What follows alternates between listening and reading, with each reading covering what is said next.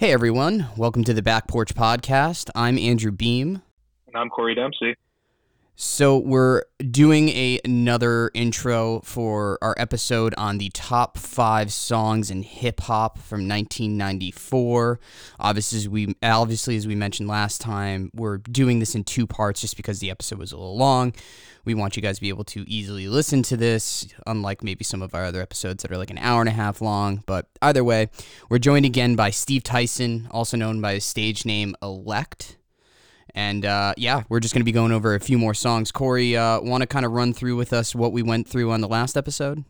Yeah, so in part one, we both revealed our number fives.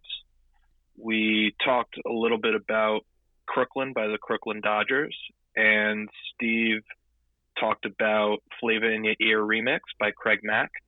And then I also revealed my number four pick, which was I Used to Love Her by Common uh, from his album Resurrection. And we spent the most of the episode just kind of talking about the importance of the year 1994. So, you know, for that stuff, go back to that first episode and take a listen. And in this next episode, we're going to be revealing the rest of our list yeah, Steve's going to pick up with his number four. And really, I think what's interesting about the last episode is just a wealth of information. Obviously, I sat back and listened and made dumb comments, but Corey and, and Steve are a wealth of knowledge in terms of everything that went on during 94 and, and hip hop and just sort of where it was in its evolution. And uh, other thing we want to remind you of too is while yes, we have Steve on to talk about his music, we also kind of want to promote the fact that the man has a new album coming out February 13th, uh, Intellectual Property, and he just released a single as well as a pretty dope video for it last week. Uh, his new single is called Degrees, and apparently he's out there shooting another one. So, hope you enjoyed the last episode. Hope you enjoyed this episode, and make sure you're starting to listen to Elect as I, I think it's going to be a pretty dope album. So, See you on the other end, guys. Thank you.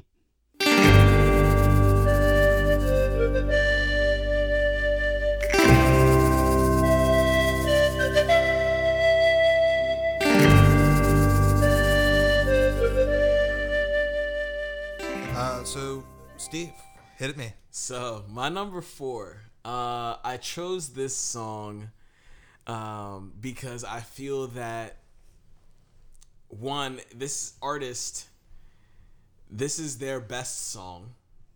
Uh, I feel that the not only is it this artist's best song, like that that shouldn't just automatically include something into a top five, but um, the producer of the song, I feel that it is arguably the hardest beat they ever made. I think that the flow on the song is exceptional and if you're really listening to the words, not only are you gonna chuckle and laugh at moments, but you're gonna be like, damn, like this is like they are rapping, like rapping, rapping. And the ad libs aren't even done by the artist.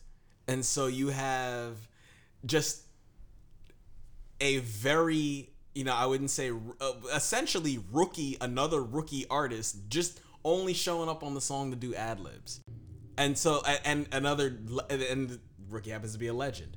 So it's just like uh, became a legend, I should say. And so all of those things in the mix just set the stage for the fact that on top of all of that, it's somebody who has to by default for good or bad carry a torch um, because you had in 1994 is pretty much the end of Queen Latifah's reign in hip hop, and then you have a few years gap before you get Lil Kim, Foxy Brown, and they set a template for other women in hip hop.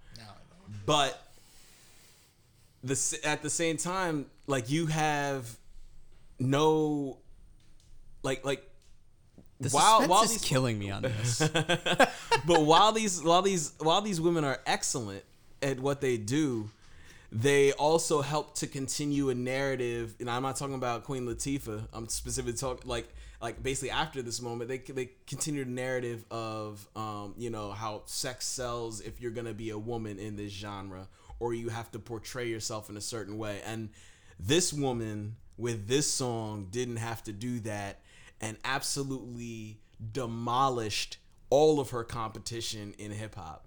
So for my number four song, I had to pick uh, Lady of Rage Afro Puffs.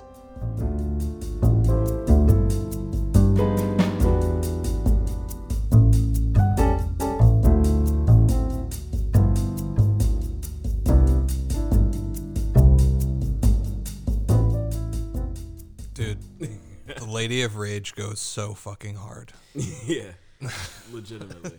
I, I, I did not know anything about her, and now I know I'm just gonna go and try and listen to everything she ever created after this. That was hard, dude. That bass line, like again, which is what just kills it on these on like on these tracks. It's just like I don't know.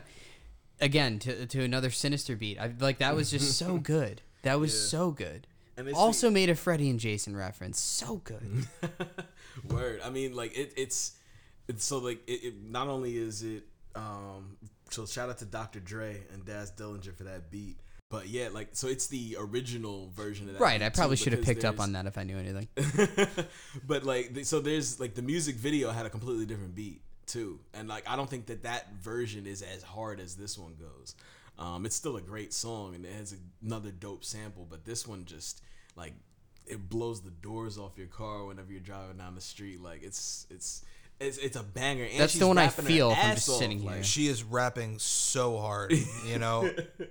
and I think it I think it goes to one of those things like that is an absolute monster of a G funk beat. Like, yeah like classic G Funk beat. And so, you know, with that monster of a beat, Lady of Rage better bring it, and she does like mm-hmm. so much. Yeah. That she goes really hard on that. yeah i don't think anybody could have done that beat better um, No. than than her uh So what about it though? Like, I mean, there's so many songs. I mean, I I'd never heard of that before, like that song personally before. So what for you makes that into your top, like as your number four? I think well, n- we'll get to the beat in a second because Okay. that, that that is its own conversation. But because I think I I definitely want to lead with Lady of Rage deserves to be in the top five for this song. I mean, like she's like as we've just said a few times, rapping her ass off. Like, Yeah. the, the it's the flow is immaculate. The the um the punchlines are out of control. She's she's really carry like like like it's unfortunate that you know there aren't as many women who get the opportunity to showcase their skills and not have to like showcase their bodies before they get to showcase their skills because it's not to say like because like you you don't you just don't get that many. Right. like you get queen like the big names are queen latifah and then who's next as far as the big name? Maybe Rapsody as Right. far as the next big name and she's just recent. And it's not to say maybe is like not to say that her skills aren't there. It's just for as like damn like but just really who's who's out there? Like miss melody but she was only with krs and bdp like and she doesn't have any real classic verses. Like you know so You got the brat, but the I was gonna Brat- ask yeah, about the the brat, Brat. is a bi- and the brat does could has an argument to be in the top five with for Funkified. Funkified for sure. That's a great track. Please, so like the brat's so rapping. her what ass you're off saying is that too. she's not in either top fives. the brat's Funkified is Yeah. definitely an honorable mention. Oh, Definitely. all an right, honorable all right. mention. Sorry, She's I just mine, gave it away. God No, that's it. fine. Nah, it's all good. No, that's totally fine. I mean, yeah, because we're talking, but I like, and it's not just to pick one woman for the top No, oh, five right, either, right. But uh, just Lady of Rage Afro Puffs. This song is a is the is in the top five songs of 1994. I'm so happy. I just heard that song. Yeah, I mean, I I gotta I gotta point out the flow that she uses in this in the third verse where she's breaking up the world the words and just matching it with that hard beat so much. Like you can't get with the rage, then the tough titty. I pity the fool that gets with the lyrical murderer because my shit is rude. But she has said, but she goes, you can't, um, um, you can't get with the rage, then tough titty. I pity the fool that gets with the lyrical murder. My question is true. Ooh, like they, I the know I murdered yeah. the flow, but the flow is ridiculous. yeah. the way she It- accentuates It those caught my attention. like- I heard tough tit, and I was like, "What's this about?" And then, and then, no, she she absolutely kills it. Like that. Mm-hmm. That's such a great pick. Um, I'm really really glad you Yeah. included that. My favorite line is, um, Oh, uh, not only is she like I, I I like a few lines in it, but I think that um the opener is like she's like I rock on with my bad self because it's a must. It's the lady of rage still kicking up dust, so uh let me loosen up my bra strap and uh let me boost you with my raw rap. Like it's such a perfect introduction to not only the fact that I'm am I a woman, you know. Yeah. A full figured woman with some titties out here. Like, let me just loosen this up a bit because I'm about to fucking throw it down on all of y'all. and not even just throw it down on y'all, but boost you. Like, you're gonna hear this shit and feel fucking amped, energized, like ready to crush and conquer the world. I just crushed you, but now I feel afflicted. No, and, and I if mean, you're a woman hearing that though, Yeah. Absolutely. But and and that's such an important part of a hip hop song, especially I mean, this is Lady of Ra- the Lady of Rage really early on in her career. So, mm-hmm. You know, one of those before big she was on things, the Steve Harvey show. Right. so, one of those big things is that yeah.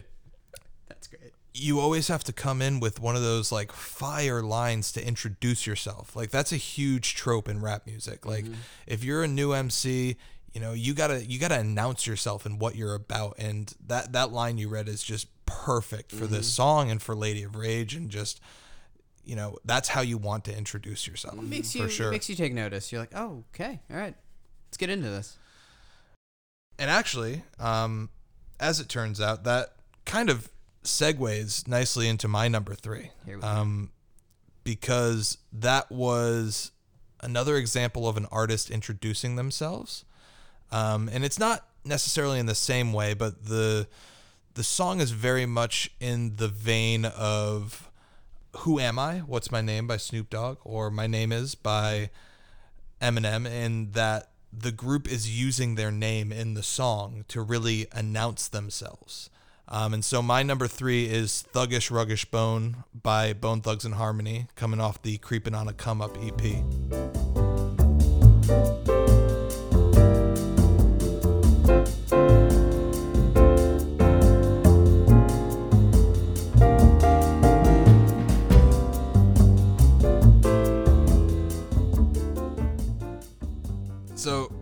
Three st- three things that I have to highlight about that song, and in terms of breaking it down, the first is Bone Thugs and Harmony's flow, Yeah. and you know it's it's something that wasn't around a lot at this point in hip hop, and you know I took something that Benjamin Meadows Ingram wrote, and it's in the rap yearbook.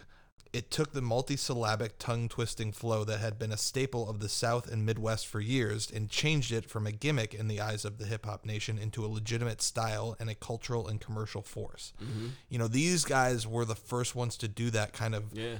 tongue twisting. Exactly. Yeah. And, you know, so many people then built on that. And that was. That was super influential, and mm-hmm. Bone Thugs and Harmony, in Harmony is who started that. And you know, some people built entire careers off that. Twista, Yeah. like he he did that only. And then he broke a Guinness Book of World Records with it. Exactly. And and that doesn't happen without Bone Thugs and Harmony and Yeah. specifically this song, which is their first single. So that is huge, their flow. Mm-hmm. The second thing is that crazy G Funk beat. Yeah. And that's from DJ U-Neek and that that squealing line "Wow, new, new, Mm-hmm. and the last thing is Shatasha Williams on that fucking chorus and on the outro just wailing it out. Yeah. It's the thuggish ruggish bone. I could I could die today, and that's like what's going to be just playing over in my head is I'm going out. Exactly. And you know, when she's Which at I'm the not end upset about. she's just belting it out and you got the lazy Mm-hmm. and like she goes off. she Like, goes off I and can't sing like her. That's for damn no, sure. but- definitely not, but you know, Close. sh- she stands out, that beat stands out. Bone Thugs and Harmony and their their flow and how influential it was, that stands out. Yep. And you know, all those things in their first single. This is announcing who these guys are. It's like getting a syllabus for this group. Like here's mm-hmm. everything you need to know about us. Mm-hmm. And in the lyrics, it's telling you all about them growing up in Cleveland and you know, everything about it is just the perfect like you want to know who we are, here it fucking is. Yeah. And it's it's just perfect. I absolutely adore this song and I listen to it constantly as Beam can attest to. Um, Again, not it's- not it's upset about it. Like, cause yeah, th- that's the one thing. It's like it's well, all these beats like have obviously like, you know, the shine of the 90s on it. I can very much distinguish each and every one of them in terms of like what song that is. That is one of those beats. So Steve, because I just haven't heard enough tension whatsoever. Uh, did you did do you agree with this in number three At number three, as at the all, even in a top five? Thuggish Ruggish Bone. I definitely see why he would put it in the Son top of a five. bitch. But I don't agree with it being in the top five. No. But I do. Can you give think me a the reason, why? Here we Well, go. well, I so I think that the reasons with which he supported Bone Thugs and Thuggish Ruggish Bone being his number three are very comparable to the reasons with which I chose my number three. This is fascinating. Um, but like, so not only are your reasons interestingly coincidentally similar, but the vibe of the song is also very similar, but completely different region. Uh, it is a group though. I get the feeling we know where you're going, and Yeah. I'm very excited. So uh, before we dive into you know the discussion around it, since I had a long preamble for the last one, I'll cut this one mighty short. no, no, no. Go with the long preambles. Is there is there a long preamble for this one as well? Uh, Well, there could be, but the song has a long enough title alone, so Just I'm go. just gonna just go, go with, with what's in your heart. My heart says just to play Outkast Southern Playlistic Cadillac okay. music.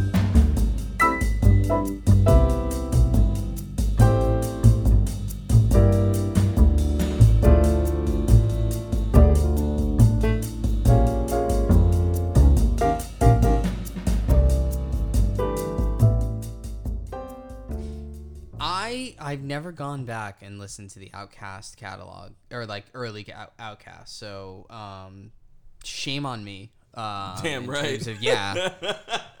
Fuck.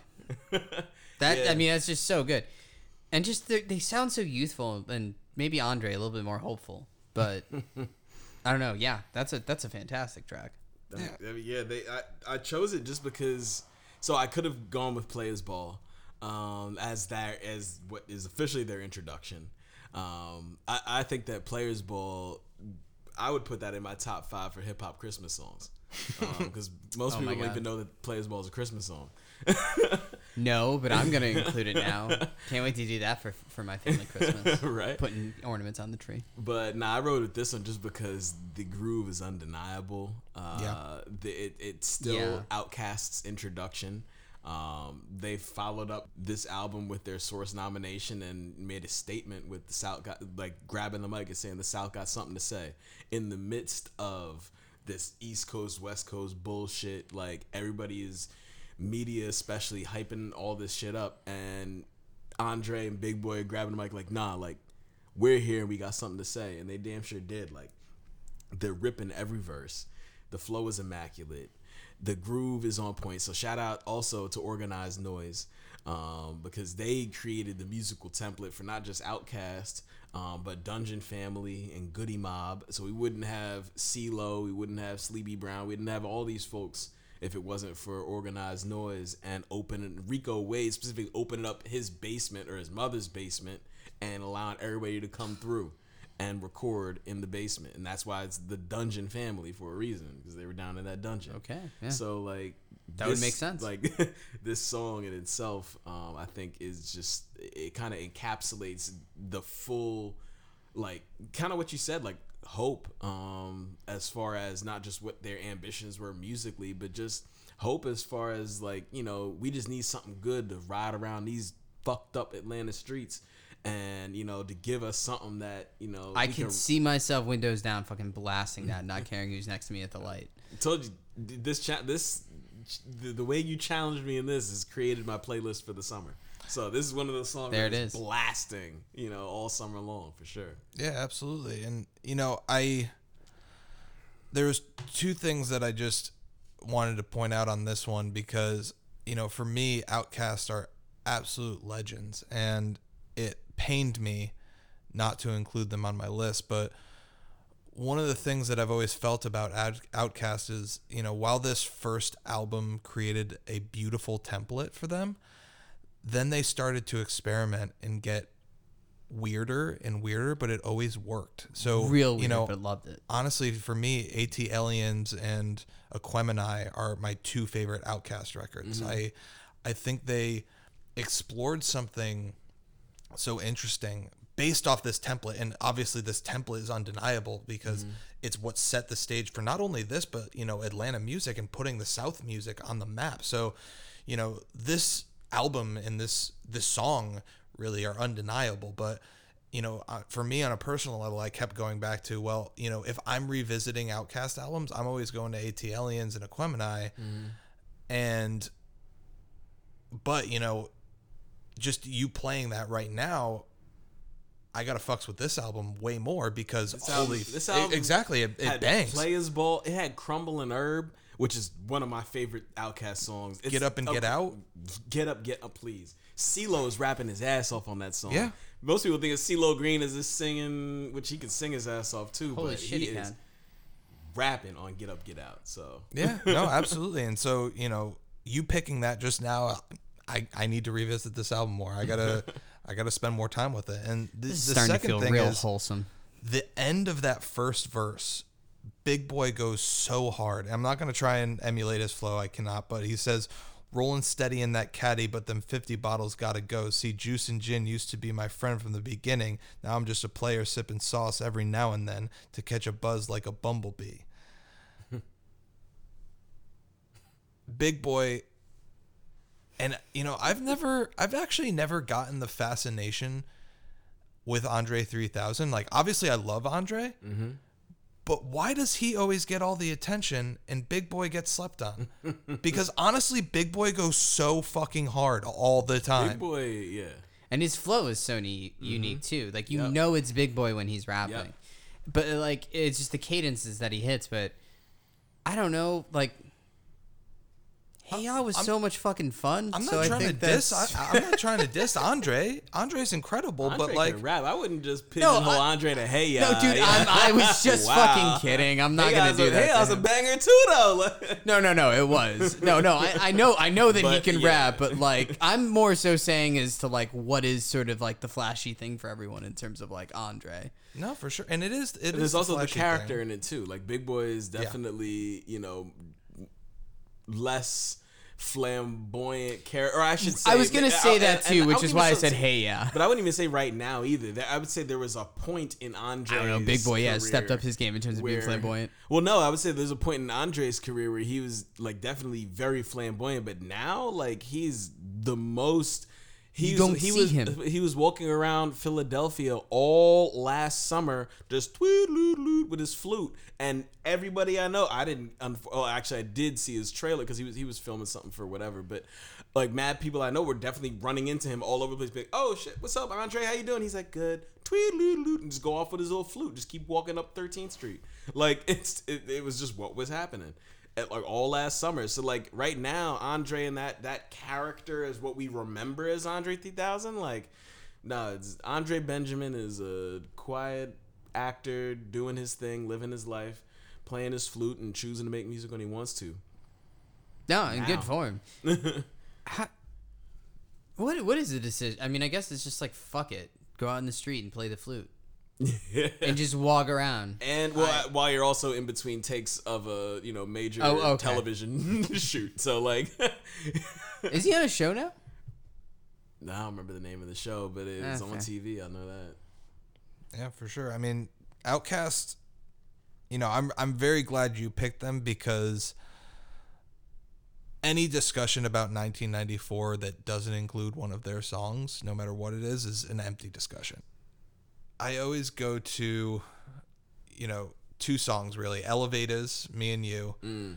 That song is mm-hmm. always, always, always in SpottieOttieDopaliscious Angel, which is the most creative and incredible rap song. I mean, it's a spoken poetry poem. Yeah. Like it's a spoken poem. Yeah. And over the most ridiculous brass line. Mm-hmm. Oh man. I, I, I love That Outkast. and I'm- bass line too. Yeah. I gotta shout out my homie Alex in college. He used to bump that song so loud. He had speakers that were five feet tall, and he would play So My Spodio Height? Dopalicious So yes, exactly. Your height beam. they were they were beam sized speakers, and he had two of them. So if you were had a twin, both of y'all just stand there and just blare "SpottieOttieDopaliscious." Like my freshman year, my doorknob was shaking, and I lived down the hall and around the corner, and my doorknob was shaking from that bass line of that song. It, it's incredible, and so I'm so glad Outkast is represented on our list because they they are absolute legends and absolutely fucking incredible. Um, so top two time, and I'm guessing we're gonna talk about the albums that we've already talked about. Am I wrong? Yeah, I, I would I would predict that a right. representation of Illmatic and a representation of Ready to Die will show up in these next four songs. All right, good. So I'm I'm glad we have that. I don't know if we overlap. Um, Unsure. unsure. So I guess I'll start since I'm up. My number two is a representation of Illmatic, and you know, I have I have four songs that were very strongly in the running. Two a little less so. Two that I really couldn't decide on, and I basically just like flipped a coin. Um, I didn't actually. I, I put some more thought into it than that, but I was having a very difficult time. So two of them are uh, "Life's a Bitch" with Az. Excellent song. And- and shout out to AZ. His AZ first recording ever And is that verse. that Crazy. verse where he comes in and this is the line he spits visualizing the realism of life in actuality fuck who's the baddest a person's status is dependent on salary Oh, that's First how he recorded line. introduces himself ever.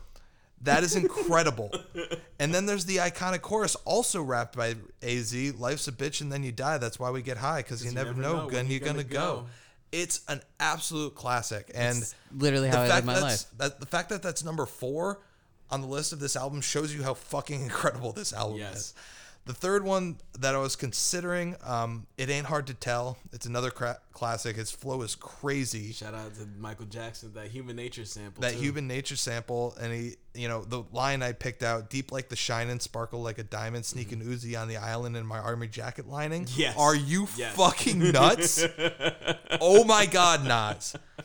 Yep. And so at the end of the day, it came down to two songs. Um, New York State of Mind was one of them.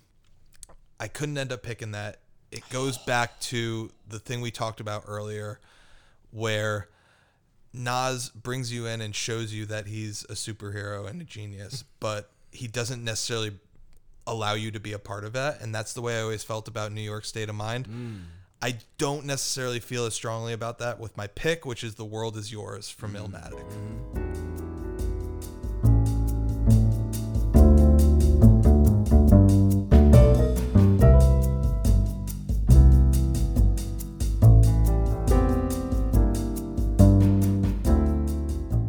So I feel like your Nas choice is New York State of Mind. I'm, I might be wrong. I don't want to step on yours, but I also want to Okay.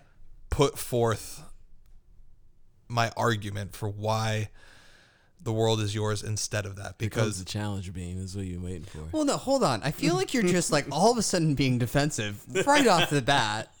I mean, I know he said it wasn't that song, but you're just accusing. Well I'm not accusing anything. Not I'm- accusing, but you're assuming. assuming. I'm sorry. I am. I am assuming that it's New York State of Mind because I know enough that when it comes to the Illmatic debate, Oh, you're just gonna use Everybody your brain have- over me. Okay. Yeah. no more. So in the in the Nas Illmatic debate, it always comes down to these two these two tracks. You know, these two tracks are often held above the rest, and I think rightfully so because I think they're the two best representations. I think the beats have a lot to do with that. You got Pete Rock on this beat, "The World Is Yours." You got DJ Premier on the New York State of Mind beat, two absolute fucking legends. Um, you know, for me, honestly, what it comes down to is the world is yours has always felt more inclusive to me. Mm-hmm. And again, it speaks to that piece about, you know, when you're listening to New York State of Mind, he's painting a bleak, you know, albeit accurate picture of his life in Queensbridge. And he's inviting you to come in and take a look at that life. And you can sit there and marvel at what he's had to deal with growing up. And you can marvel at the poetry that he's painting that picture with. But when you're listening to The World Is Yours, you actually feel inspired that you can deal with all the bullshit that life throws at you. You know, the world is yours. Yeah. You know, and you leave that song feeling good, not feeling like, whoa, Nas is a genius. You're like, yeah, fucking right, Nas. Thanks. Thanks for that. Thanks for that message. I, I really appreciate that. Mm. And it has all the technical nuance and the lyrical flow of New mm. York State of Mind, but it has that feel good factor as well. And so that's why I had to choose it. And, you know, I have to shout out this line. It's absolutely incredible. To hold the mic, I'm throbbing, mechanical movement, understandable smooth shit, the, murderer's movement, the thief's theme. Play me at night, they won't act right. The fiend of hip hop got me stuck like a crack pipe dude, like, you know, and obviously there are so many Nas lines, and you can go on forever with how incredible that dude is, but you know that that line is just unreal. Yeah, my favorite is the is the opener. Um, I sip the Dom P, watching Gandhi till I'm charged, and then, but, um, and then my Writing in my book of rhymes rhymes. on the words past the margin. Yeah, see, I'm not even looking up the lyrics or shit right now, but like, ultimately though, it's like it, that's my favorite because when I first heard that, I- not only so like I, I love the world is yours because and and it's just like that with a lot of Nas songs, but you can really see that. Like when I was a kid and I first heard that, and then like talking about him writing words past the margin, it was like like you like not only is it just like as a kid I was doing that a lot because my teacher would be like, stay follow that red line. Yeah, red line that was on the why? Yeah, fuck the red line. Fuck the margins. Uh, but so Stop then so hearing him in. say that, being like, you know, writing all my words past the margin, it was like like, yeah, fuck these bullshit rules. Like and then also I have so much to say, I'm gonna bust past whatever these figments of your imagination are. Like I love that line. I think it's a phenomenal opener. It's one of my favorite lines of all time.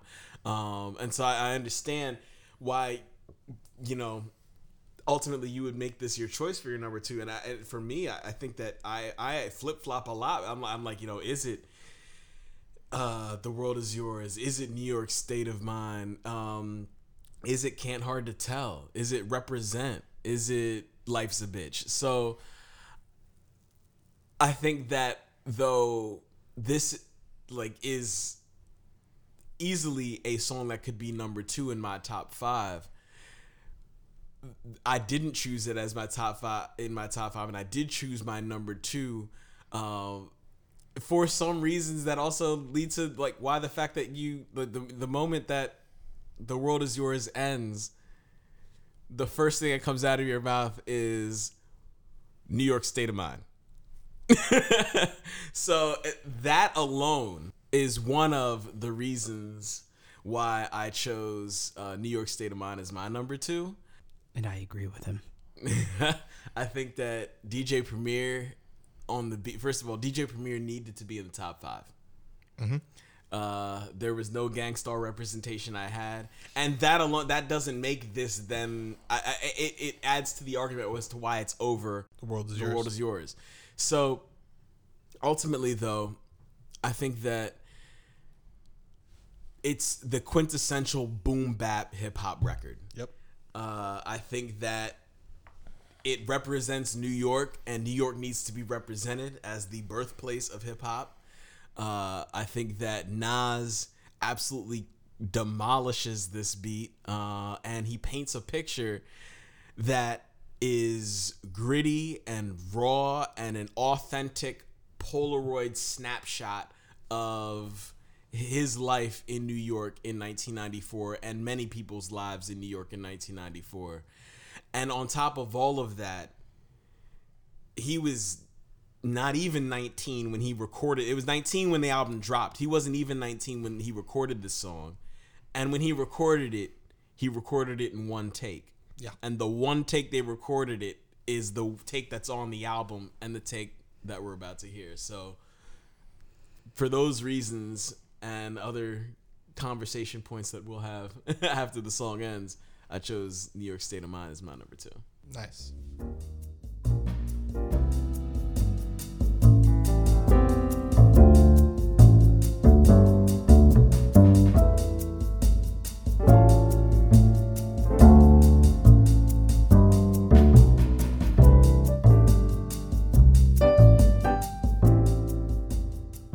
So New York State of Mind.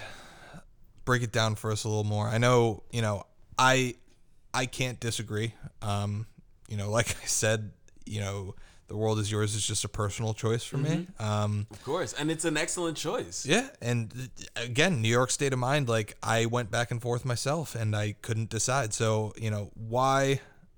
Break it break it down for us a little more. What what is it about New York State of Mind? What what are the lines, the beat, what whatever? It's the sto- it's the story. It's the, well, so it's every. I mean, it's honestly everything. I, I think it is the if you. I think that if there were somebody to land on this planet who had never heard music before, and you were to say and and and they were just I don't know for some reason they land on this planet and for some reason they have the question of what is hip hop I would play this song. It has the it, not only is it just the traditional quote unquote the boom bap type feel but it's an immaculate sample of other li- like Eric B like well that's not Eric B but it is an Eric B and Rakim song but Rakim's vocals are sampled in the hook you know shout out to you know that yeah production style we talked about earlier as far as using other songs and other vocals as far as creating the the lyrics within the hook um but the flow is immaculate. The lyrics are on point. Like um a, a- like a smooth criminal on beat breaks never put me in your box if the shit eats tapes like Dude, that that line makes me like that makes me stand at attention. I love that line. I mean, I never sleep because sleep is the cousin of death. Beyond the walls of intelligence, life is designed. I think of crime when I'm in a New York state of mind. And I know that's like that's the mission Sleep is statement the of the cousin song. of death is just Yep. like Yep. Yeah, it's heavy and it's it's brilliant. It's only right that I was born to use mics. Like he's he's completely int- it, it's not only a capture or a snapshot of New York at this time period, but he's also He's the whole album himself. is introducing himself. The whole album is an introduction. That's why his is why childhood photo is, is on the cover of the album of the block that he grew up on. It's like it's it, this is the introduction, and so if you want to know where this genius's state of mind came from and the things that ultimately birthed that you're going to want to listen to this song. And then not only is it just a representation of this genius but just of anybody who's coming up in these circumstances who has the wherewithal to convey their experience through a microphone in a rhythmic manner over classic music that are repurposed by other folks in the community because I mean it's really the communities. Other New, uh, DJ Premier is just another New York. Well, I don't know if he well he moved to New York and became a New Yorker, and ultimately is like you know was leaned on. Pete Rock is another person of the community. Like like we think about you know there's these borough beefs that were going on between the Bronx and Queens mm-hmm. and Brooklyn is on its own island just shutting shit down. But at the same time, these are just boroughs within one city, and it's all this. It's all the community, and so you have everybody, you know, incubating this culture and this New York state of mind created everything that we're listening to now, even if it's people who are creating it in Paris or in Beijing or in, you know, Sydney, Australia. It doesn't matter where you are. Like you're creating hip hop and you're doing it in a way that regardless of what you're doing, it's it all roads lead back to New York. Um and so like this song is just if, if, if all roads hip hop lead back to New York, then this is that New York anthem. Well, dude, just like we were saying too, like before he even comes in, it just you're like, all right, this sounds like New York. Mm-hmm. Yeah, it sounds like you're on a You train. already have the imagery to it. It sounds like you like Yeah. you feel like you're riding just the like whether and that's and it's you know shout out to just the other American musical art form. Pretty much every American musical art form was created by black folk, but you know in jazz too, because you have like whether it's songs that are on the nose like take the a train but then other songs where you just feel like you know and and and thinking about how a lot of jazz musicians and especially black men in the 20th century in the early 20th century especially were pullman porters one of the few jobs you could get as a black man and as a pullman porter you're on the train all day, all week, all month long, mm-hmm. traveling around the country serving people. And so you're hearing that clack, clack, clack, clack, feeling that train. And so you're going to get that type of energy in a lot of jazz. Then you'd have a DJ like DJ Premier who then is taking these jazz records and sampling them and putting them in songs that are representative of New York, and you're still gonna feel some of those same elements. And it's also, you know, thinking about like unknown or unintentional Easter eggs. Like that that's one right there too. That's another one right there where you're you know, where you have this the the importance of the train line um, in the black community, whether it's physical like the Pullman Porter or like the one, two, three, four, five, six, A, B, C, you know, trains in New York, or the metaphorical trains like the Underground Railroad, etc. Mm-hmm. So there's a there's so yeah, New York State of Mind without question is my number two. Yeah.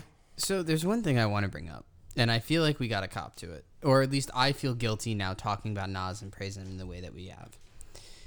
2012 Governor's Ball. He was performing. We walked away, like Y'all fucked up. mid set. Y'all double fucked up. Yeah. Y'all just so no wait no wait you made just only fucked up once but you fucked up and then mid set disrespected so damn It's it was even worse. I just I feel like I gotta own up to it.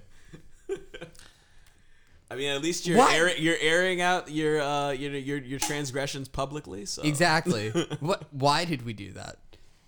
Was it, it? It was the end of the night. Plus, It was the end of a long day. it was unfortunate too because Guns N' Roses was going on in the next stage. We did not go to Guns N' Roses. That did not happen.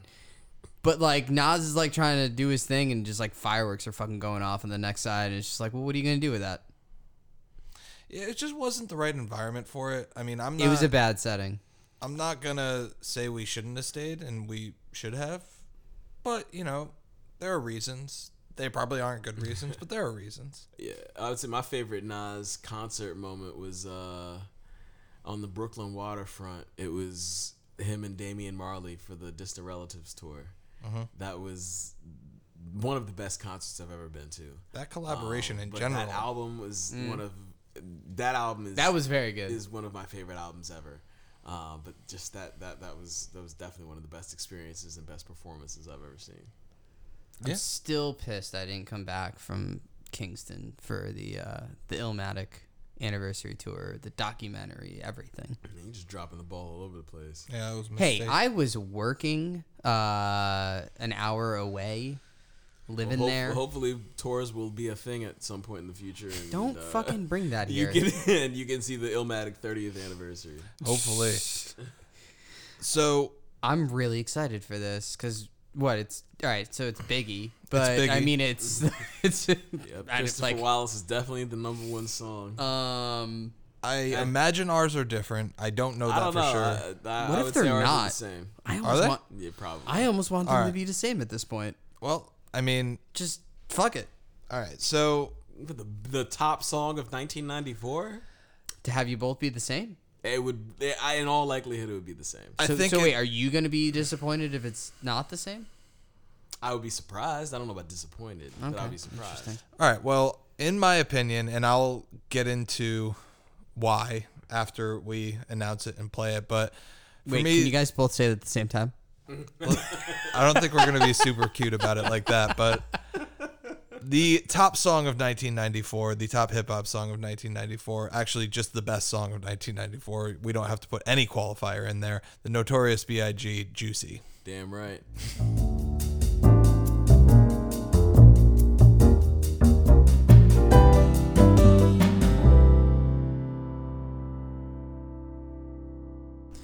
So I can't tell if that was anticlimactic or a, a, a perfect ending to to this list. Well, honestly, I think it's the perfect ending, and I think that what just happened when we played that song speaks to why it's the best song of 1994. I mean, Steve and I just sat here and rapped every single line of Juicy. That is true. You It guys felt did good, like And it felt It great. felt like you feel so good rapping that song. Like it, it is the quintessential rags to riches Yeah. story. It, it's it's it, it like as was Big called it ashy to classy. Like it, it, it, Birthdays it's were the worst days. Now we, sip shit. san- now we sip champagne when we thirsty. that's like that to me is like the That's most my favorite emblematic. line. That's such a There- good line. Like, there's like it's it's uh like We used to fuss when the landlord dissed us. No heat, wonder why Christmas missed us. Birthdays was the worst days. Now we sip champagne when we thirsty. Is that line? And then it's the Super Nintendo, Sega Genesis. When, I, was dead broke, man, I couldn't picture this. When I fir- like, first of all, I was nine when I heard that, so I was actively pining for. Can I please have the Super Nintendo and the Sega Gen? I didn't get them. Never had it, but you know, like you know, it, it hit home because I'm like, here's you know, to me, here's this grown man also being like, you know, that was a far on dream to even afford a Super Nintendo. Right, right. And here we are. Whenever I just feel a little parched, I can pop open. Well, I guess what at that time would have been Moet and Chandon, like you know, as opposed to like Cristal or whatever, but or now Ace of Spades. But yeah, I mean, it, it, it you know, it, it's the I for me, it's the quintessential rags to riches story. Yeah, for sure. And I think that, you know, there's a there's a couple things here, you know. I think a lot of, you know, real real hardcore hip hop fans would be like, "Oh, Juicy, that's such a safe pick." And mm-hmm. you know, in that way there is a discussion to be had about how many amazing tracks are on that Ready to Die album. You know, you got Things Done Change, Give Me the Loot, Everyday Struggle. Mm-hmm. It's an absolute murders row. And, you know, I would say, you know, Big Poppa, I can't believe I didn't just mention that, but, Yeah. you know, all these songs One and more chance. a lot of these songs, you could argue that as far as a rapping performance, as an MC lyrically, those are better. So, what is it about Juicy that elevates it? And and you know, all those songs that I just listed are incredible. Give Me the mm-hmm. Loot is one of the best story tracks I've mm-hmm. ever heard. So, what yeah. is it about Everyday Juicy? struggle too? Yeah, everyday So- struggle as well. And so, so everyday struggle and juicy were the were my was my struggle for Mm-hmm. what's the number one song. Uh, I hear you chuckling over there, being. Well, yeah, because it's just like I don't know. It's not my fault. He named the go song "Everyday. Struggle." Damn, I know. Like I struggled too. Shit. so Why I- can't I? Why can't I laugh at a pun? That's all I'm trying to understand. Because my retort was going to be, "Did you struggle about it every day?" Yeah, every day, every day since Corey tasked me with this, absolutely. But um, yeah, no. So like, I think that what made Juicy my number one pick, though, as opposed to Things Done Changed or Everyday Struggle or Big Poppa, was the fact that it is so like, and and it feels like I might have said this for some other songs too, but it is the, it became a template for like like Biggie's whole career really became the template for that flashy not not necessarily mafioso but definitely like the the the, the riches of Oh, shit, I got this type. now. like what Well, no, saying, yeah, like, I thought, I I thought got- you just yeah. discovered something else. You've been No, no, discovering no, no. this whole conversation. No, no, no. it's more so where it's like where him just like him just talking about it now, where it's like, Yeah. yeah, oh, okay, now I got this. Yeah, but well, uh, but and so like so everyday struggle uh, that was very close to being my number one because not only is he lyrically going off, but he he holds an entire narrative of a damn near true story of whenever he you know so like we talk about this rags to riches and juicy but what are the rags? And so everyday struggle is a full on story of one example of that of the rags life there we, we don't really get the riches story until the life after death album. But the but this is i think is the one song and maybe next up would be big poppa as far as songs that could bridge the where i was and what my life's experience has been and where i want to be. Because every like things done changed is an honest observation when you're looking around and you're like shit like but first of all he's talking about his mother having cancer shit my mama got cancer in her breast. Don't ask me why i'm motherfucking stressed. Things done mm. changed. Like he's like he's talking about real shit but then he's also like looking at the streets because the streets is a short stop. Either you slinging crack rock or you got a wicked jump shot. Like honest assessments of what's going around. Right. and so those which makes things then change and an argument for it or everyday struggle um, when he's talking about you know go, like basically moving weight down south and how he, his peoples lost their lives in that um You know, I heard Tech got murdered in a town I never heard of by some bitch in Alberta over nickel plated burners. Like ill ass rhymes Incredible. that that tell the story, and it's and and they could have easily been my number one, but with Juicy, it has that story, but it also has the hope of what could be.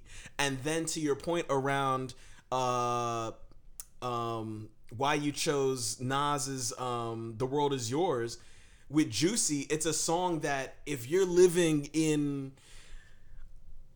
Bangladesh in 1995, you can hear Juicy and go, God damn, maybe I could get the fuck to out of this, or maybe not out of this, because you know I'm not to just pigeonhole all of Bangladesh, but you know, but you know, whatever your situation is, wherever you are in the world, you can visualize getting yourself to a better place, and I think that Juicy does that more so than some of the other, most of the other tracks on the album, as immaculate and and exceptional as the other tracks are. Yeah, absolutely. And I think that, you know, one of the things that you touched on a little bit is how it transcends so many different things. You know, the track of Juicy is at once the song that took hip hop into the pop realm. You know, mm-hmm. Juicy is what made hip hop what it is today. Not that song alone, but that song is what really propelled it towards that.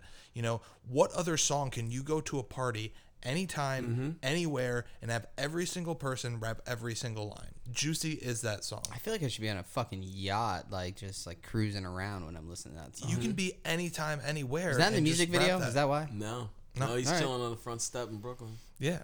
And it. you know, the other thing that it does is at once it's this song where it is a pop song and you can turn your brain off and just enjoy it on a surface level. But at the same time the complexity of it is when you start to dig deeper, Juicy is about real shit, mm-hmm. just like Things Yeah. Done Changes. And, you know, I don't know if any song has ever painted a more clear picture of what it means to be disenfranchised, what it means to have anxiety about a sudden fame that you've got. Yeah. So, you know, the line that I picked out is living life without fear, putting five carrots in my baby girl's ear, lunches, brunches, interviews by the pool, considered a fool because I dropped out of high school, stereotypes of a black male misunderstood. And it's, still, all good. No, and it's so incredible that, you know, okay, yes, this is a party track, and yes, it is, but it's also about being disenfranchised Yeah. and how, you know, all these things that I used to have to deal with, I don't have to deal with them anymore. But, you know, I do have to worry about it all crumbling down. I have to worry about what my mother thinks about me. Mm-hmm, mm-hmm. I have to worry about all the homies back in the hood thinking I lost sight of them. So, you know, you can still call me same number, same hood. It's all good. Mm-hmm, so, you know, all these things that he's conveying in this song Yeah. that is on the one hand just this party track, but look deeper and it's about so much more. And Yep. you know, that is what the best songs do. You mm-hmm. know, the best songs are those that work on multiple levels. The ones that yes, you can turn your brain off and listen to this and it works that way. Mm-hmm. You can look deeper and it works that way. And I think Juicy is one of the quintessential examples of that. See, I always see, and I have no idea if that's intentional, where it's like with something like that, that the purpose of, say, making a party track with something so serious is meant to almost like mask it or like, you know, almost force you to listen to it a little bit deeper. Kind No, of and I think it is. I think that, you know, if we mask it in this pop song, if we take this very serious lyrical exploration and we wrap it in this pop song, Yep. you know, You give the medicine and the candy. exactly. No, yeah, and and that's what's going to make people listen to it. It's it. like how I give medication to my dog in peanut butter. hmm That's how you got to feed the masses. Exactly, and you know it makes But people still is understand. dope. That and I beat is think awesome. that one of the things that Biggie does, and I, I I said this a little bit before, like you know exactly what Big's talking about, even if you don't know exactly what he's talking Mm-hmm, about. Like I don't know what it's like to be disenfranchised and black, but I know what it's like to have people underestimate you and feel like, great, I can stick it in this person's eye now because I showed them. Right. And so he conveys all these things that I know nothing about, mm-hmm. but I can understand. And mm-hmm. so he builds empathy through his music, and Juicy is the finest example of that. Yeah. It's it's mm-hmm. beautiful in that way. I totally agree. I totally agree. And then it, we also got to acknowledge the music too. Um, Yeah. I mean, got to shout out Diddy.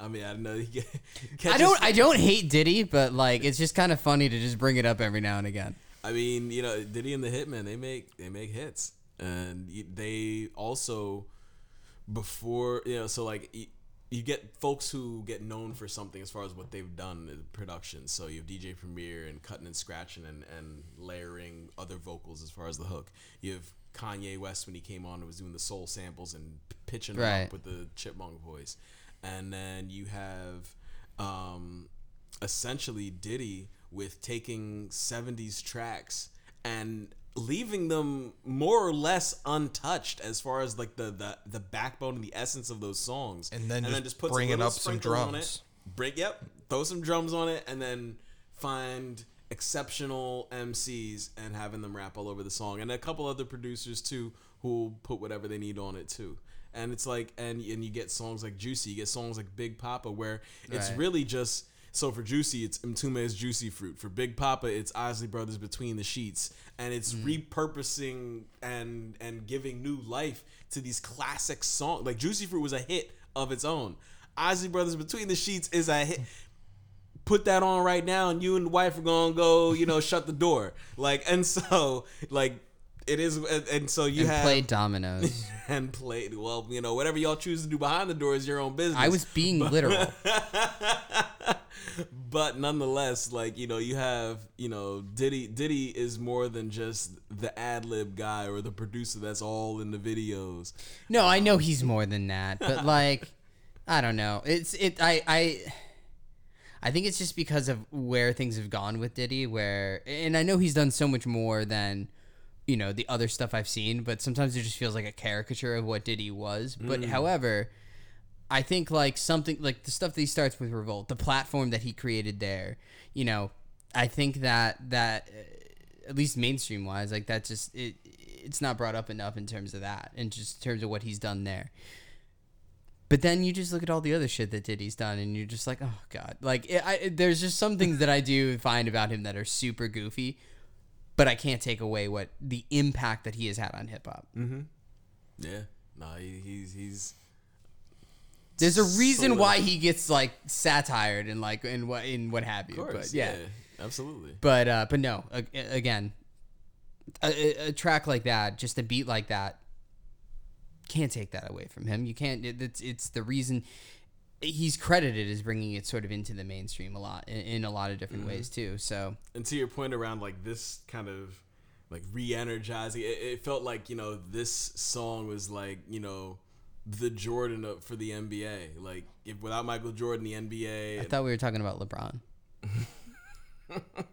well without jordan well without jordan you know the nba definitely would have been long struggling um, Right, right, right. also without magic and bird but nonetheless you know you have you know biggie and juicy is definitely like you know an MJ for the music industry as far as it becoming what everybody aspired to do. Yeah. Um, It when- opened all the doors. Yep. Um, it's it's an absolutely massive track, and you know I, I did struggle with it, but I couldn't pick any other song. Mm-hmm. Like I, I just I couldn't feel right about it. Um, in doing this list. Yep. Same. Yeah. Same. So the one thing I'm oh, I'm I'm a little bit curious about too. I know this is such a dumb. It can be a really dumb question, but thinking about Biggie in particular, just kind of hanging on, just in terms of what he did and sort of what he brought in terms as a as an MC. Um, it sounds super dumb, but like just in terms of what you know, someone like Kendrick and what he's able to do and the storytelling that he's able to convey in a lot of his tracks and the way that Biggie's able to do it in, in his way, you know, that was him just fucking starting out. That was like, you know, like he didn't go very far. He couldn't. I like that's one of the things like, and I know, and I know it gets Yeah, talked about all the time. Three-year career. Exactly, and it's just like, imagine his evolution in particular hmm What it could have what that could have been.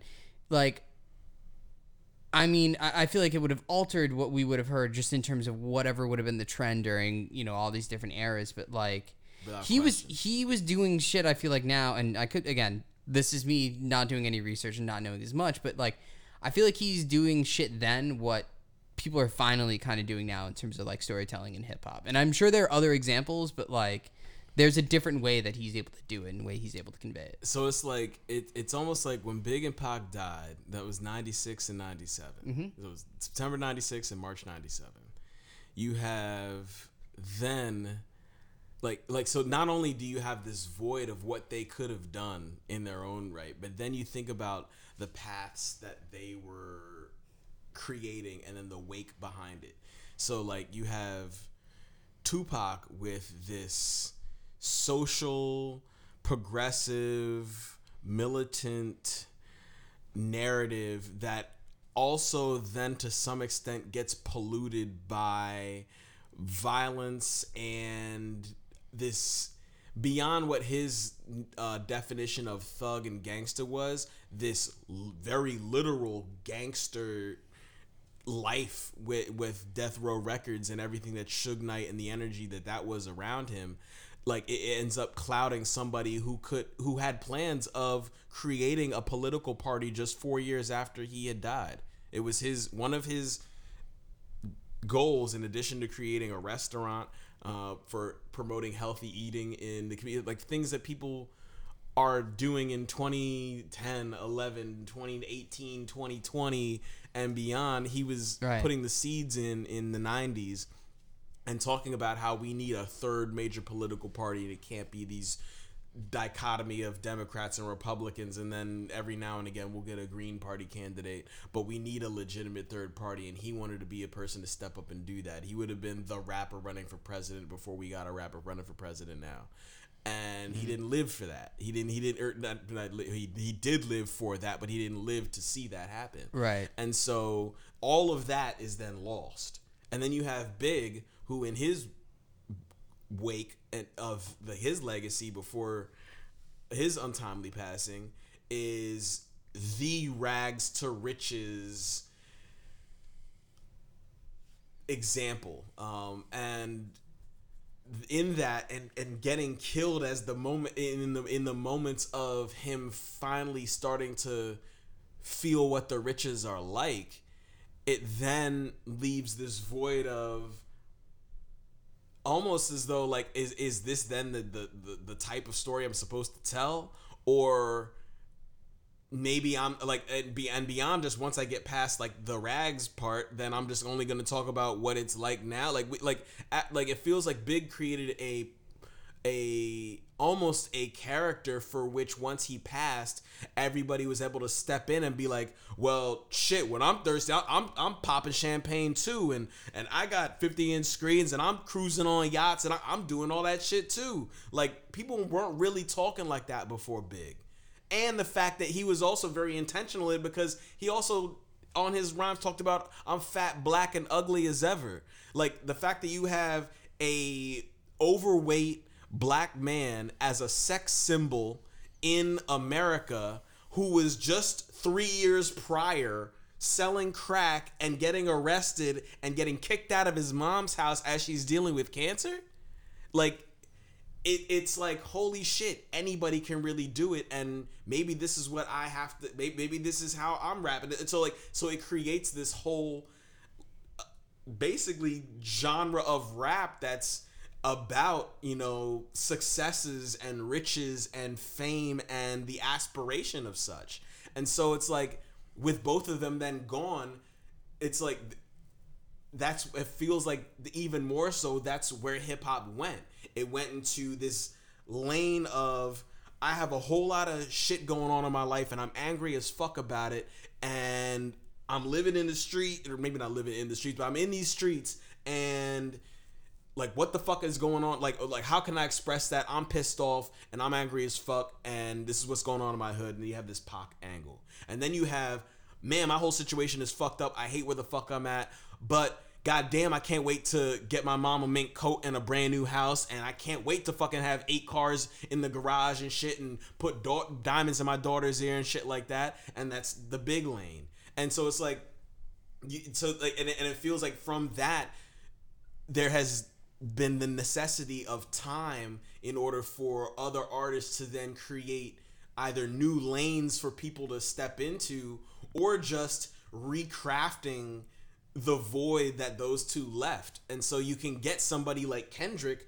who has the same anger and and and you know Vitriol. tangible yeah that that Pac had and at the same time can talk about the the successes in life and the fact that he's doing cartwheels in his estate you know on, on dna and, and, and so like you get a best of both worlds in that right now. And so like you wouldn't have that without these folks. And so unfortunately Pac didn't release an album in 94 or he would have been in my top five. Absolutely. and so with without that then you know we definitely have big in his introduction. Um and so juicy i mean yeah it, it, it's it's it's damn sure there. And, and i think I mean, I know it's so cliche to just like think about that or just like posit that thought, but it's just mm-hmm. like I don't know. and I'm not saying like obviously Pac wouldn't do it, but they're like just when we're we're here talking about Biggie, we're just to think like to imagine where he could have gone. To be fair, he could have just flopped like the rest of a lot of people do, but like Life After Death was fucking dope. yes Biggie, like, so it's Biggie just would like- never have flopped. no That- He- but then, like the fact that but you know what I mean. Like there's just that there you run that risk when you go long this enough. way, this is his introduction. I know. Imagine how much better he would have. But then he No, I mean, followed. he- he, followed it up, and it was like, okay, the same. I know. He would have. he would have you know i think what you were mentioning before jay-z is who stepped in and filled Mm. the biggie void you know and what we can imagine dude. I, and- I think of for some reason I think of Jay Z when I listen to Juicy, almost in a way. Hmm. And it's just it's it's more just sort of like that sort of influential. That's why I felt like the yacht thing too, where it's just like Well, no, like I that- know mean, it's that's a serious big, song, that's big pimping right? No, Like, exactly. all these things that Steve was talking about in that, that's exactly what Jay Z did. Mm-hmm. And Yep. all of that was laid out by the Biggie blueprint. You know, there's Reasonable Doubt, an absolutely incredible debut. Reasonable Doubt is flawless. And then it evolves and he starts talking about all these different things. Hard Knock Life is a brilliant, brilliant song. Yeah. Mm-hmm. Big Pimpin' is incredible. There's all this stuff on, you know, the Lives and Times of S. Dot Carter. Mm-hmm. The Black Album is a mid career legendary album. And all these things, you know, you could just look at that and that's what Big would have been. Yeah. You know, he would have followed a similar career trajectory. I don't know about the late stuff with the business and the Rockefeller mm-hmm. Records. I don't know if that was really Christopher Wallace's game. But, you know, as far as a rap career goes, look at what Jay Z did. Yeah. That's what we missed. Yep. We missed an absolute legend fulfilling all that and it's it's it's so sad and It really is. you know I I miss what we missed from Christopher Wallace. Mm-hmm. Like I want to know what that's like, you know. I don't think the Biggie duets are particularly good. Hell no.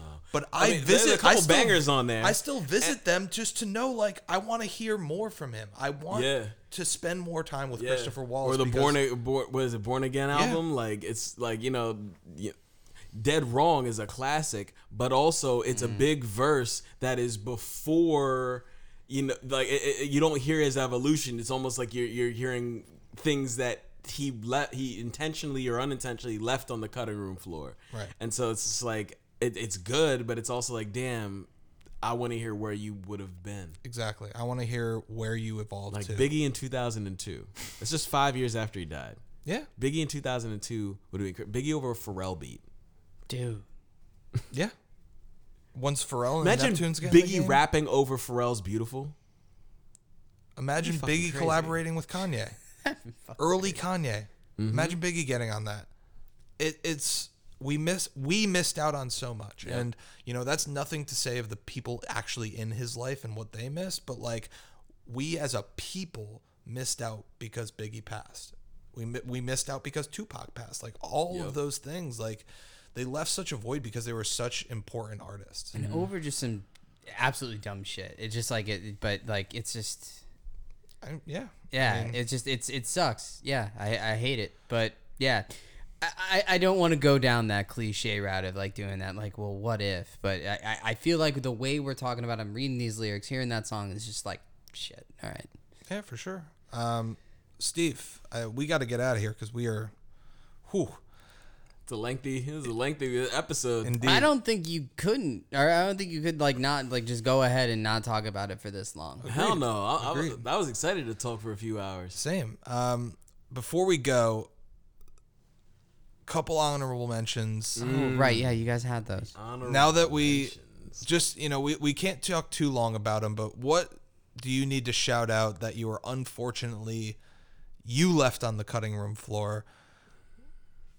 Well, we we have talked about some of them already, which is good. Um, so, so everyday struggle, things done change. The world is yours. Um, Gang Starr's, Mass Appeal, the Brass Functified, things like that. But I would say the first one I would probably mention would be UGK front back side to side. Um, as my honorable mention, I, I think that you know it, they just put Houston on the map. Like if, if you've never ridden in a slab, it feels like you're riding in one when you got that track on. Uh, Big L's put it on is another track I think is an honorable mention. I think Big L is another person that unfortunately died before their prime. Uh, he was about to get signed to Rockefeller Records, um, but unfortunately, case of mistaken identity, ended up having to lose his life. Um, so we we were never really uh, able to get to see what Big L could have given us. Um, and I think that another one could probably be uh, Fugees' Nappy Heads remix. Um, and then I guess my last one or two would be Method Man's Bring the Pain. Uh, and I would have to go with Method Man, fucking love him. uh, Gangstar's DWYCK. Okay, that's that's a that's a hell of a list. All things great that were left off. I have four actually that I want to add to that. Um, actually, sorry, five. Word Life by OC. I love OC so much. Um, he flew under the radar a lot, but Word Life is one of my favorite albums, and that t- titular track is incredible. Um, Take You There by Pete Rock and CL Smooth. You know, this isn't Pete Rock's and CL Smooth's best work. That would be They Reminisce Over You. Yeah. And that song is an absolutely legendary track, but I love what they create together. And Take You There has such an airy vibe. Um, you know, it takes you just on a cloud. Uh, Regulate featuring Nate Dogg. That, Warren yeah, I, don't, I, I meant to say that in my honorable mention. Thank you for bringing that one up. It's Damn. it's Somehow doesn't undeniable. say it. Um, as far as a G Funk song, as far as Nate Dogg, um, Nate Dogg. Jesus.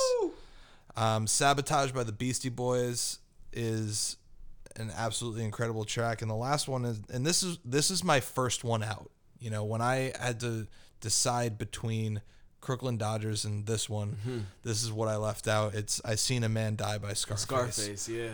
Um, you know, those are all absolutely legendary tracks. You know, what we're going to do is we are going to put all of these songs, honorable mentions, our top fives, pretty much any song we mentioned in this, we're going to put it in a playlist. We're going to post it on our website so that you can go visit and, you know, follow along as we're as we're talking through these tracks. Assuming it's on Spotify, and I'll finally download Spotify. I'll put one up on that title for y'all too. So- Exactly. So that one too. We'll we'll we'll have those tracks up for you so you can follow along and listen to those. Um, Also got a shout out real quick. Heavy D and the boys, nothing but love. yeah. Rest in peace, Heavy D. Yeah. Um. So yeah, that's that's it for this episode. Like we said, Well, hold this on. is. I got I got one Oh, sorry. last question, and I know, and then this is probably also a cliche cliche question, but I do I do I am a little curious. Are we going to experience something like the level of competition, the level of hunger that's sort of just involved, and just the way like these powerful introductions? Are we going to see something like that again, or is it just the proliferation of the internet that just sort of keeps us or holds us back from that? No, we're damn sure gonna see that again. Yeah. We're damn sure gonna see it again because I'm bringing it on my next album. There we fucking go. All right, that's a good answer. I think we'll just end on that shit. Yeah. Um, wait, when? I mean, so where where are we at with that? Or, or what more- are you willing to say about that? It's mostly recorded. Okay. Yeah, a few tracks will drop later this summer. Ooh. At least one or two. Very excited. It's not that. like any motherfuckers are leaving your house, so you're gonna just do it anyways. Plenty of Album's time to definitely listen. gonna drop this year though. Sweet. All right. Well, thank you, Steve. This was This was awesome. outstanding. Thank you for bringing so much knowledge. Thanks for having me, y'all. I really appreciate it. Yeah, of course, man. You you definitely elevated this conversation. I look forward again. This is going to be a series. We are going to be visiting a lot of years in hip hop. I mean, did we mention the other year that's in contention with this yet? Did we know. mention what the other another installment of what of what the hip hop series is going to be We and have what it will focus on? 47 years to do, so I'm I'm hyped. Yeah, I mean, the next one we're gonna do is Steve's favorite year, my second favorite year, 1988. That's what's coming next. We're gonna start working on it. Steve, thank you for coming. Beam, thank you for hosting. I hope y'all enjoyed what it. could. I hope y'all learned something. I hope y'all enjoy all these songs. Peace. Peace. Bye, everybody.